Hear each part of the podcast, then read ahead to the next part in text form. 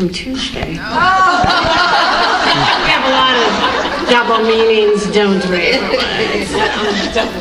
yes. Anyways, it doesn't have anything to do with what I'm talking about. but we all know that. Um, so, in the midst of civil war, David had to be wondering when the Lord is finally going to make him king over all Israel, as he had promised. So, as we've studied, he'd been given so many opportunities to be rid of his enemies and to declare himself as king, but he chose to trust God, not just to bring it about, but for God's timing. So that was the challenge he continued to do. And in his timing, he would bring about his will. So in our study today, we finally see the long awaited for coronation of David as king over all of Israel. You may be wondering why in the world are we studying a book like this, anyways, with treachery, killing, injustice? We're going to see a lot more awful things down the road. But we know that all the Word of God is inspired and all of it is profitable and for teaching and instruction so that we grow in our spiritual lives. So we who have come to faith in Jesus for salvation are so grateful for his sacrifice on behalf of sinners like you and me. And the truth is that Jesus is David's greater son. And when we consider the human genealogy of Jesus, one of the most important people in Jesus' line uh, is King David. If you've been someone active in pursuit of your heritage and trying to find out things about your background, you may find wonderful things or really awful things in your pursuit. And well, that would be with Jesus as well. Our studies in, in this book then are important because we're studying the human line of Jesus. This is his history from his earthly family line. In the narrative we see in chapter 4, it reminds us of the vulnerability of the weak, and then we will see the treachery of the strong and the justice of the king. And it's cutting out again? Yeah. yeah. okay. This chapter also clearly shows us that there are strong men and strong military leaders. We've seen Joab and Abner, intelligent, strong warriors, along with David. They were the Navy SEALs and the Rangers of their day. And it's clear that in our studies, we see violence begets more violence. Abner kills Joab, Joab kills Abner, and on and on it goes. So, this chapter also presents two men who are not the powerful and they're not the strong. Saul's house has gradually become weaker and weaker and weaker. Ishbosheth is rather insignificant, easily used by the powerful Abner. He had been made king by Abner and you know what? He really feared Abner, and he realized that without Abner, he had no power. So, with Abner dead, Ishbosheth, literally his hands dropped. He had no courage. In reality, he lost all grip on power. The other weaker man that we are just briefly introduced to here, the only other surviving member of Saul's dynasty, is Mephibosheth. And he's just introduced that as a five year old boy, he was quickly being evacuated once the news came that his father, Jonathan, and his grandfather, Saul, had been killed in battle. So his nurse grabbed him to run for him for his life, and in that hurry, he, they, he fell, she dropped him, whatever happened, and he became lame in both feet. And in those days, having such a disability would not qualify you to be the king. So, being well acquainted with physical disabilities in the last few years of my life through that of my granddaughter. And then just these few months for my own limitation, when I read that, it just kind of jumped out at me. Were I not to have corrective surgery, surgery on my recent injury, I would be lame in that foot for the rest of my life. So in chapter 9, we will see more about the rest of the story of Mephibosheth, but he's just introduced to us here briefly. So it's interesting that God takes note of all kinds of people reminding us that he cares for the weak, the lame, and the strong movers and shakers. With David on the throne, uh, justice and, and care for the weak will, will all be properly addressed. David was a man after God's own heart. Therefore, he cares about what happens to Ishbosheth, and we will see his great compassion for Mephibosheth in a few chapters. So, David cared about justice because he had a heart for the things of God and it mattered to him. In David, we see something of the mercy and something of the justice of God. So we begin with the murder of Ishbosheth. Now, when Ishbosheth, Saul's son, heard that Abner had died in Hebron, he lost courage and all Israel was disturbed. I bet they were. So all of the northern tribes felt the big impact of Abner being dead because everybody realized he was their leader and now what would be their future. We've already recognized the weakness of Ishbosheth without the man he depended on. He did not have it within himself to try to reassert his authority over Israel. Instead, he and the people that he supposedly was leading uh, were feeling very fearful and a panic for the future. So there's a huge political vacuum, and Ishbosheth wasn't about to abdicate the throne to David. That would have been the smart thing to do. Let's all join behind David, but he wasn't going to do that. Now, likely there were many people at that time in Israel who wanted to support David, but they were as a loss, at a loss as what to do at this point. So when uh, verses 2 and 3 introduce us to a couple uh, army rangers or whatever they were who decided, ah, we'll assassinate. Nobody wants this king anyway, he's a loser. So we'll just take care of the situation. So these brothers Baanah and Rechab were Benjamites, and they looked at the political situation and had their own solution. And in doing so, they thought they'd be rewarded greatly as a true hero, uh, expediting David on the throne as king over all of Israel. And then the brief introduction to Mephibosheth in verse 4, as I've already mentioned, uh, what happened to him as a boy. And sadly, treachery has often been a part of changing political powers. Uh, that's been true through the centuries. It's still true today. And that's why his nurse ran with him to spare his life from possible assassination because maybe she thought Ishbosheth would kill him or David or something, so she wanted to get this little boy to safety. If you were with us in our study last year, 1 Samuel, you'll recall the covenant that David and Jonathan made with each other, that they would look after each other's family members. So David will have that opportunity to show this son of Jonathan kindness. Uh, and we'll see that later in chapter 9. So for now, we're just introduced, and these two guys are the last, uh, as I said, of Saul's dynasty. Next, we see the cruel murder of Ishbosheth. So the sons of Rimmon departed and came to the house of Ishbosheth in the heat of the day while he was taking his midday rest. They came to the middle of the house as if to get wheat, and they struck him in the belly. and Rechab and Baanah, his brother, escaped. now kind of goes back for more details. Now, when they came into the house, as he was lying in his bedroom, they struck him and killed him and beheaded him. And they took his head and traveled by way of Arabah all night.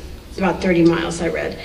And then they brought the head of Ishbosheth to David at Hebron and said to the king, Behold, the head of Ishbosheth, the son of Saul, your enemy who sought your life. Thus the Lord has given my Lord the king vengeance this day on Saul and on his descendants. Talk about not knowing David well. This was a huge mistake. These men had obviously some type of power or authority that they had the freedom to come into Ishbosheth's house on the saying they're going to get wheat. I don't know what that's about. But they had worked under Saul and Abner. But they take the head of this man that they just killed and carried it as a trophy to David. They're proud of what they have done. And uh, they rationalized the killing. They actually said the Lord has avenged David of his enemies. We're doing this, you know, for the Lord. Does that sound familiar too? People cutting off people's heads for their God. But instead of honor, they received justice from David. And as has already been said, David was waiting patiently for God to make him king. David never took the shortcut to make this happen. And these two guys think they've done David such a big favor. But David would never take the kingdom by force. These treacherous killers brought God into the picture as if they were doing this for him. So, not, as I said, unlike many today who do things and distort the scripture to say whatever it is they want to justify their sin. The response of David is to do justice. David answered these two men by saying, As the Lord lives, who has redeemed my life from all distress. Now, David knew he was standing before the Lord in his presence as he spoke. And he is telling these guys that the reason he's alive right now, after running for his life for years and years and years, is because God had delivered him. David goes on to tell them a story. You can just imagine, I don't know, are they still holding the head? I don't know. you know, sweat dripping down their necks, back, sweaty palms. I don't know, but this isn't going as planned. So David goes on to tell them the story that someone else came to them thinking they brought great news that Saul and his sons were dead and even claimed to have mercy killed Paul, Saul rather. So, like you, this man thought he would uh, get a great reward for such good news. However, David seized him and killed him for his news. So, verse 11 How much more when wicked men have killed a righteous man in his own house, on his own bed, shall I now not require his blood from your hand and destroy you from the earth? David is innocent of these deaths. He, and he doesn't want anyone to think he, this is an attempt to hire for assassination. He is innocent. These guys did this on their own. And so David reacts with being just as the king. He was going to rule by the law, not by vengeance and not by lawlessness. David is punishing evildoers for their sinful deeds, and he wants to honor the law of God uh, the, that God has given to his covenant people. And even though he was uh, only king of Judah at this point, David is taking his role as the one to mete out justice seriously. God takes justice seriously. You know, we live in a world that that's not really the case. And that's why his holy scriptures, God requires that he must address evil and sin committed against him. And it's for this reason that David's greater son came into the world in the first place. As the sinless God man, he bore the wrath, the holy wrath that God has or sin. And Jesus hung in the place of sinners like you and me, making it possible to be forgiven. Vengeance belongs to God and Him alone, and He will repay. It may appear that people are getting away with murder, and perhaps for a time they are. But ultimately, God will deal justly with every single person. And really, that's bad news for a sinner indeed, because uh, without the death of Christ, there is no hope. But for those who have come to Christ for forgiveness, we have hope based on the payment made that covered, that satisfied God's holiness for all of our offenses against a holy God. So God doesn't just dismiss wrongs and look the other way, they have to be dealt with. He will deal with sin, and uh, there is that principle in the scripture be sure your sin will find you out. There really is no getting by. When Jesus returns to earth, he will rule this world with righteousness and justice, the millennial kingdom. Justice will be made right, and justice of uh, David is really pointing us to the justice of the ultimate king, Jesus. So, the just actions of David also demonstrated he had no part, as I said, in what these guys had planned. It's interesting to, uh, to know that David describes Ishbosheth as a righteous man. Wouldn't be my first take on the man. But uh, he didn't call him the Lord's anointed, as he did Saul uh, be, earlier. Uh, but Ishbosheth should never have become king, as we've discussed in the past, without the authority of the Lord and the Lord's spokesman. Rather, he was king because of Abner, who could control him. However, David still says he was a righteous man in the sense that he had done nothing to deserve treason and assassination by these two guys while he's laying in his bed. Even from early child, uh, early childhood, mankind complains. If you've had children, you know that's not fair. And really, for those without a seared conscience, we all have a sense of longing for justice, for fairness, for equity amongst people. That's put there by God in the way He made us. Jesus is the perfect, righteous judge. And we read in the book of Isaiah that the Messiah will indeed come and bring justice to the world and he will punish the guilty. So, David, early in his kingship here, wants it to be clear that he does not approve of men getting power by such methods as these two brothers. Nonetheless, the assassination was used by God, their evil, to clear the way for David to finally be king over all of Israel. The execution of these two uh, brings justice. Uh, their hands and feet were cut off, and their bodies were hung beside a pool in Hebron. Obviously, not a swimming pool. I don't know. You pin bodies up there without hands and feet. Uh, I read that their hands are the ones that murdered, and their feet brought the head. So maybe that's why they were cut off, I don't know. But in total contrast to the remains of the assassins, uh, Ishbosheth's head is given an honorable burial in the tomb of Abner right in Hebron. The two had been together in life, and David said they're going to be together in burial. So now Saul, Jonathan, Jonathan's other brothers, Abner, Ishbosheth, all dead. And none of it had anything to do with David. So the way is now open for him at last to be on the throne over all of Israel. So David is coronated in verses 1 through 5 of chapter 5. Then, the tri- then all the tribes of Israel came to David at Hebron and said, Behold, we are your bone and your flesh. Previously, when Saul was king over us, you were the one who led Israel out and in. And the Lord said to you, You will shepherd my people, Israel, and you will be a ruler over Israel.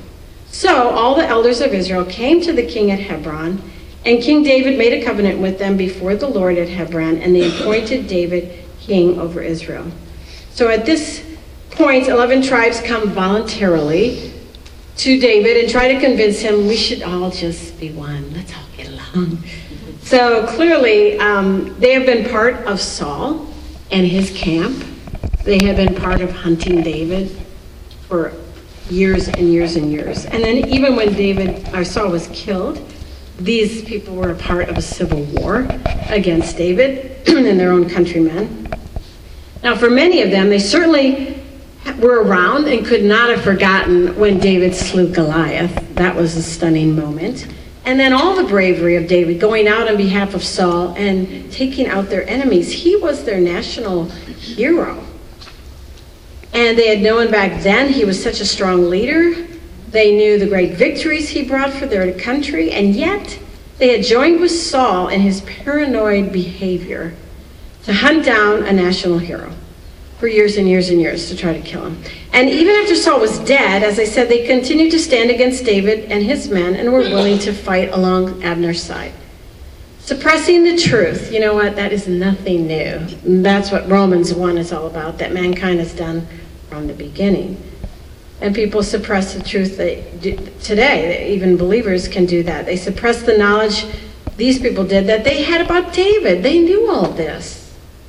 Something can be so very clear and so very obvious, and yet, and you know this as well as I, people do not see what they do not want to see. You don't see what you don't want to see. and the same for me. In this meeting of the elders of Israel and David, they point out that they are his own flesh and blood, and they declare that he's their hero and, in all conflicts, and then they finally admit that they, they knew he was to be their shepherd. I mean, David was the shepherd boy taking care of his dad's sheep, and God called him to be the shepherd king who would look after the people of Israel.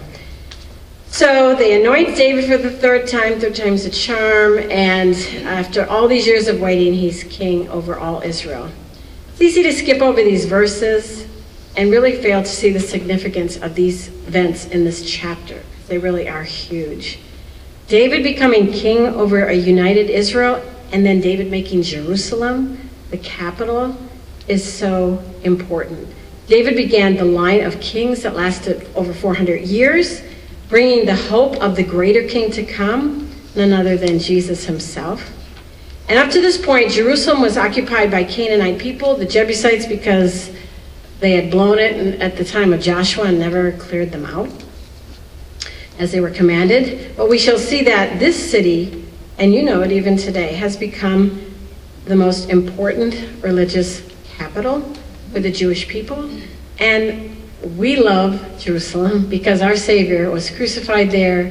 He walked about giving his ministry and teaching there and was resurrected there. And if you've ever gotten to go there, it's stunning to walk and be in that very place. So all of that began in this chapter we're looking at. So it does have huge implications. So that brings us to the capture of Jerusalem. In verse 5, we read that David reigned a total of 40 years and a half. And his first task as king was to get rid of this foreign enemy, the Jebusites, and to set up something more neutral between the north and the south. And Jerusalem was the perfect place. It was a great location neutrally, and it had a natural fortress because it's surrounded by deep valleys, as it is today. More easily defensible on three sides. It also had great water supply from Gihon Springs, and it's close to the travel routes for trade. So this was part of the promised land that simply had never been conquered. So the Jebusites brashly mocked David, declaring, Oh, we'll get our disabled people, the blind and the lame, and we'll have them come and they'll be able to take care of your army, no problem. However, David and his army captured the stronghold of Zion, which became known as the city of David. And we see in verse 8 that the army of David came into the city through the water tunnel. And if you looked at 1 Chronicles 11 6, David had promised that whoever figured out a way into the city would be his new commander in chief. And so it's not surprising that the very intelligent war tactic guy Joab came up with this way and got him got the army into the city. So they captured it. The Millo, as I mentioned, it's a Hebrew word that means the fill, likely a reference to the hills that were filled in to make the city more level. Uh, it could also speak of the protection that they had to build on the north side of the city because that was vulnerable. Zion is used to refer to this stronghold that David and his men captured. And once the city was captured, David got busy making sure it was fortified. And so much of the Psalms, you know, David's going to Zion and he loves Zion and talks about Zion. Because David lived there, it also became known as the city of David. Verse 10 David became greater and greater, for the Lord God of hosts was with him all the angelic hosts, the Lord of all of them, was with David. The king that God had appointed was now in power, and it was God who was helping him to be accepted and have success in whatever he was doing. And then there's a very smart guy named Hiram. Uh, soon, King Hiram comes from Tyre with messengers and gifts and cedar. We want to build you a nice house uh, David, and we want to be in a good relationship with you. Interestingly, a couple years ago, when I had the privilege to be in Israel, it's just been excavated, David's original house, or the palace. Mm-hmm. Under, you go way down uh, where it is, but you can see what house David lived in at that time, even now. So in verse 12, it was now clear to Israel even the surrounding peoples that God is with David. And David could see how God was blessing him David gives God glory and credit for establishing him as king and helping him. you know what? God keeps his word. And here's another important truth. Because we're studying this book, we're seeing right here the fulfillment of promises made centuries earlier to Abraham. Remember, years ago we studied Genesis, promises made. This is being fulfilled right here in our study. Therefore, based on that, we can be assured that he is faithful to keep his word to us as well. The Lord God of hosts is not just with David, as we read in this chapter. This great God became flesh and made the promise to be with each of us who are his children when we come to him through the merits of Jesus on the cross. So we have the same hope. We have the same promise. The Lord of hosts is with us. He will never leave us. He will never abandon us. He will never forsake us. His presence is not limited to favorite amazing men like David. Verses 13 through 16 is a section that closes this uh, part of this chapter with a very, you'd like to slap David, but we couldn't. Um, he starts multiplying wives and concubines in direct violation to Deuteronomy 17 17.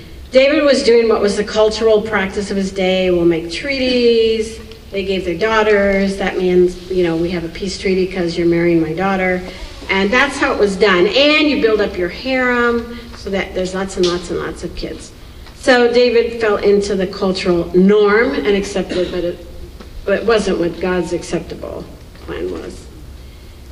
But anyways, we come to the final war with the Philistines then when, uh, verse 17, when the Philistines heard that uh, they had anointed David as king over all Israel. All the Philistines went up to seek out David, and when David heard of it, he went down to the stronghold. Then David inquired of the Lord, saying, Shall I go up against the Philistines? Will you give them into my hand? And the Lord said to David, Go up, I will certainly give them Philistines into your hand. So the Philistines immediately realized that Israel is now united and they're a great threat under David. It must have been really humiliating too, because they let David hang out. Remember the king who wanted him to help them? I mean, this is really humiliating that now he is the king of their. When they had let them live him live and his men in their own land. So the valley of Rephaim was about uh, south, several miles south of Jerusalem, and they had used the same tactic in their fight with Saul, um, calling the place where it's going to be, the war. However, things are going to be different now. It is clear that David is a brilliant soldier and has intelligence in planning and plotting. He had skills and wise tactics. But even with these skills, his first move was to seek the Lord for his direction, his approval. Uh, such a great reminder, really, to each of us, because many of us have learned many things through the hard knocks of life. We've learned things through trials, we've learned th- things through education, a job, on the job training, things you've mastered, uh, particular gifts or talents that you've developed and that you are good at. And you know, it's very easy uh, to just go ahead and use our natural instincts or wisdom that we've acquired uh, to make a decision without bathing it in prayer first. David didn't lean on his own understanding, rather, he acknowledged God, who he knew directed his paths. So the first victory for Israel was gained by attacking from the front, and the second, directed by God, was to attack from the rear. It's likely that David sought these answers. Well, it's possible that he did this through the linen ephod that had the yes and no questions. Not really sure. David planned the attacks, but sought the Lord, as I said, whether to go to battle or not. Here we see a perfect blending of the use of intelligence, planning, skill, along with asking the Lord to deliver and resolve the problem. They blend together. It isn't um, some people just say, well, I have no, I'm not, I don't know what to do. I'm just going to pray. Well, you have a brain. God's gifted you. He's given you talents. He's given you skills. You use those in coming up. You don't excuse doing nothing. And then you make plans, you try to figure things out, but you submit whatever you're doing to God. Is this what you want me to do?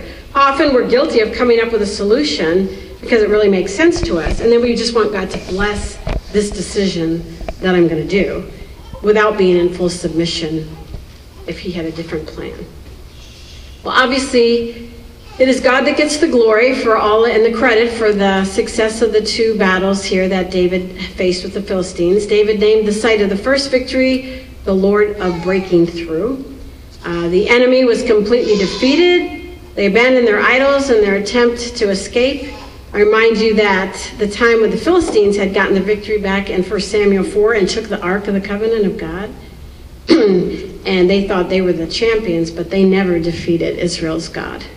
And they found great trouble in that whole scene, if, as you recall. And now the tables are turned, and the capture of their false man made gods is the end of their story.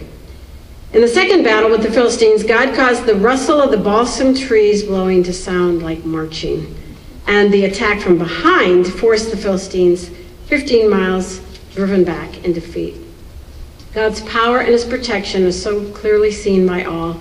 So in verse 24, David is told by God that the Lord will have no that has will go out before you to strike the army of the Philistines. So the Lord paved the way, and David did exactly then what God said for him to do, and the result was God's will was done. What a critical reminder that simple war tactics uh, that we see in this, and as I've already mentioned, really to us, that we don't go ahead um, of trying to find the Lord's leading. And you may be thinking, well, I just want an ephod. I want a yes or no answer. Should I move? Yes. No.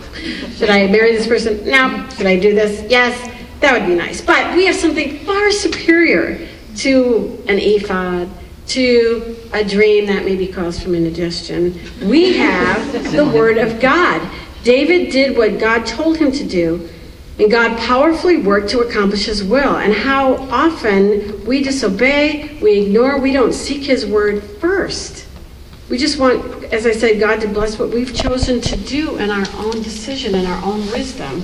We need to learn from this man after God's own heart. Go directly to the Lord, bathe the situation in prayer before you attempt to do the thing that you think should be done. Even if God has given us talents and gifts that we are to use for his glory, they will never take the place of seeking the Lord for clarity and direction. Can I remind you of what Isaiah 55 8 says For my thoughts are not your thoughts, nor are your ways my ways, declares the Lord. For as the heavens are higher than the earth, so are my ways higher than your ways, and my thoughts than your thoughts. Boy, is that ever true. I don't know how God wants to apply this particular lesson to your own heart. we know from Romans 15:4 that this passage we have studied was written for our instruction, for our encouragement. Excuse me. And when you are uncertain about a financial decision you have to make, or you're uncertain about a child-related decision, what you should do about a decision for their well-being, or something related you need to do for your marriage, or a job or a ministry in the church, don't lean on your own understanding. Go to the Lord, bathe the situation in prayer, seek His clarity and His direction. He has given you a mind, He expects you to use it, but not to the neglect of submitting your thoughts and your plans and your thinking to the Lord for His direction. the other truth I see here is that justice really does matter to God. One day, He will deliver justice to all. And what we all deserve is punishment for our breaking every law of God. But praise Him if you know Jesus today, that it's possible to know His mercy and not His wrath. What an amazing truth. Lord, I thank you for the cross that you made it possible where you have meted out justice for our sin, our harsh words, our impatience, our worry, all the sins that we commit, Lord, I thank you that your death on the cross was sufficient to pay for them all. And that we can stay in right fellowship with you when we repent throughout the day, when we blow it again and again. Lord, I pray that you administer whatever truth you have from these two chapters to each lady here, Lord. You know their hearts, you know their struggles, you know their situations they're facing. And I pray that as they seek to do your will today, as a mom, a grandma, a, a sister, friend, Lord. Fill them with the knowledge of your will. In Jesus' name.